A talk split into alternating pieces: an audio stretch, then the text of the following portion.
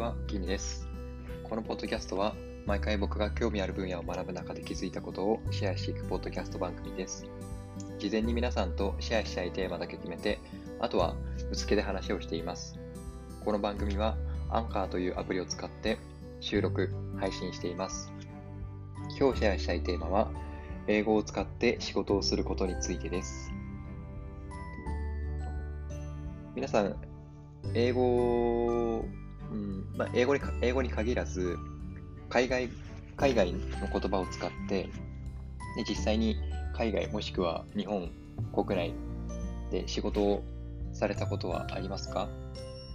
えー、僕は2017年の17年の8月から2018年の8月までニュージーランドにワーキングホリデーで行っていて、で、その時にうん、お金もそのずっと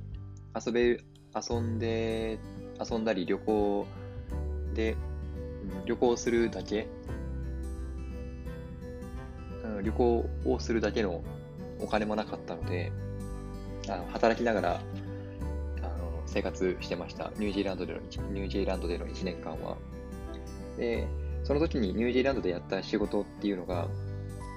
レストランとうんとバーレストラン。観光地にある、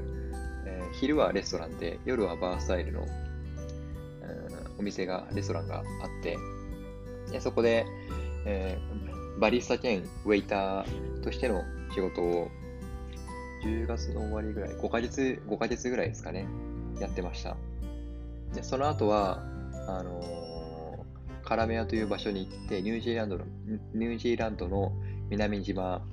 の北側にあるカラメアっていう、う人口はそんなに多くない、多分2、300人とかだと思うんですけど、そういう小さな村、町があって、でそこで、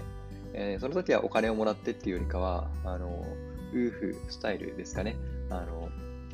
働く、働いて、で、賃金は出ないんですけど、代わりに住居と、あの、食、食事とかを、こう、提供されるっていうスタイルで働いてたそれが1ヶ月ぐらい。で、その次は、あの、ニュージーランドの北島にある、えー、オークランドっていうニュージーランド最大最大の都市があるんですけど、そこから南に少し行ったところ、南オークランドっていうのかな。で、そこにある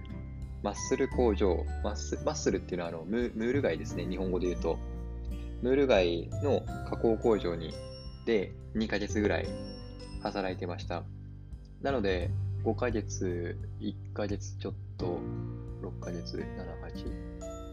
8、9、そうですね、9ヶ月か10ヶ月ぐらい、9ヶ月ぐらいですかね、あのニュージーランドにいるときは働いていて、で、最初の2ヶ月間は語学学校で、えー、英語を学ぶっていうスタイルで生活してました。で、まあ、僕の語学力が、あの、どの程度通、英語、英語力がどの程度通じるかっていうことについて話をすると、あの、最初のそのレストラン、カフェ、カフェバースタイルのレストランでは、簡単な、あの、オーダー聞いたりとか、あとはまあ簡単なその質問されたりとか、あのそうですね、なんか言い回しとかももう一個一個は、もうさいきいきなりこう、1から10まで分かるっていうのは当然なくて、あの最初はお客さんに、あ Where タップウォーターとか、なんか、タップウォーター、タップウォーターっていうのが、あの、水道水っていう言い方をするらしいんですよね。だからたただウォ、ウォーター、あんまり発僕の発音あんまりうまくないですけど、あのでそれが観光地だったので、あのニュージーランド人もいるんですけど、あのそれ以外の国の人も多くって、で、その時にあのいろんな国のあの英語の鉛っていうか、中国人だったら中国人、その、まあ、アジア系ですかね、の鉛もよく聞いてましたし、あとインドはやっぱりあのインド鉛は結構強烈だなっていうのがあって、ででも強烈なんですけど、意味はなんとなくわかるんですよね。その仕事なのでで、レストランなので、お客さんが何をこう求めてるかっていうのは、なんとなくこう、観察、お客さんを観察してればわかるし、あ、このお客さんは水が欲しいんだなとか、で結構、飲食で気をつけないといけなかったのが、あの、ビーガンとかベジタリアンの方に対しては、すごく気を使いました。あの、もう宗教上の問題とかもあるだろうし、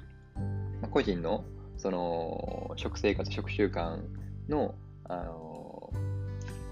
こだわりみたいなので、ビーガン、ベジタリアンやってる方もいる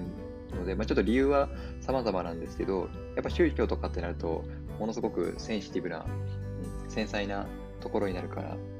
その、そこをビーガンの方に対して、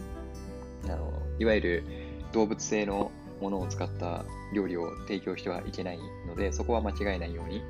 だから、あまりにもこう難しい言い回しとか、ね、相手の方のお客さんの言ってることがわからないっていうことを、うん、僕が理解できないことを言われたら、もうそこは、あの英語がわかるスタッフに、こう、ちょっとバトンタッチしてもらったりとか、っていうのをやりながら、もちろん、こう、失敗もたくさんしたんですけど、うん、まずそのタップウォーターがっていうのが、あの、わからなかったし、ビールとかも、あの普通の瓶ビールと、あとその、ドラフ、あ生ビールが違ってて、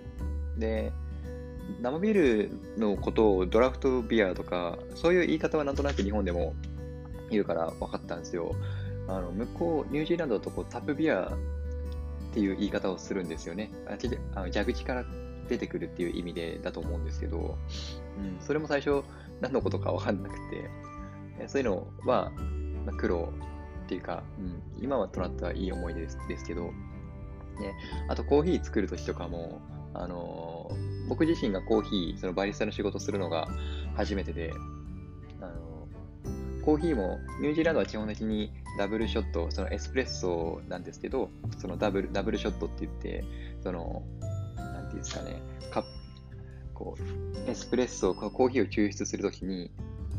その、大体、ダブルショットにすると濃くなるんですよね、味が。だからその濃い、濃い味が苦手なお客さんとかは、もう最初からシングル、シングルショットで、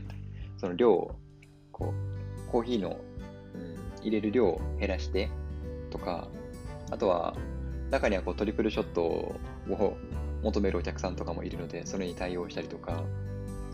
で、コーヒーも飲み方、こだわりがいろいろあって、ミルクは普通のミルクなのか、トレイミルク、あの低、低質？低質牛乳っていうのかな？低脂肪か、低脂肪牛乳。低脂肪牛乳とか、あとはソイミルク。なんかその国によってはアーモンドミルク使ったりとか、あそのオーストラリアでバリスタやっていた友達から聞いた話だと、オーストラリアのカフェでは、ニュージーランドでもあるかあると思うんですよ、他のカフェだったら。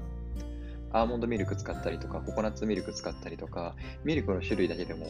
結構あって、それを使い分けるのが大変だったから、そのうちのレストランは、あの普通の牛乳と、えー低脂低脂肪牛乳とあのソイミルクだけだから、うん、楽だよって言われて、ああ、そうなんだと思って。うん。なんかそういう、うん、なんだろう。僕の英語力多分 TOEIC 受けたことないからよくわからないんですけど、多分 TOEIC 受けても多分4、500点とかそういう600点多分いかないと思うんですよね。そのぐらいの英語力だったんですけど、うん、まあ、最低限のコミュニケーション、相手が何言ってるか理解するのと、なんでそれを言おうとしてるのかとか、そういうことを考えながらやれば、うん、怒られたりとか、問題、お客さんとうまくコミュニケーションが取れなくって、問題になったことは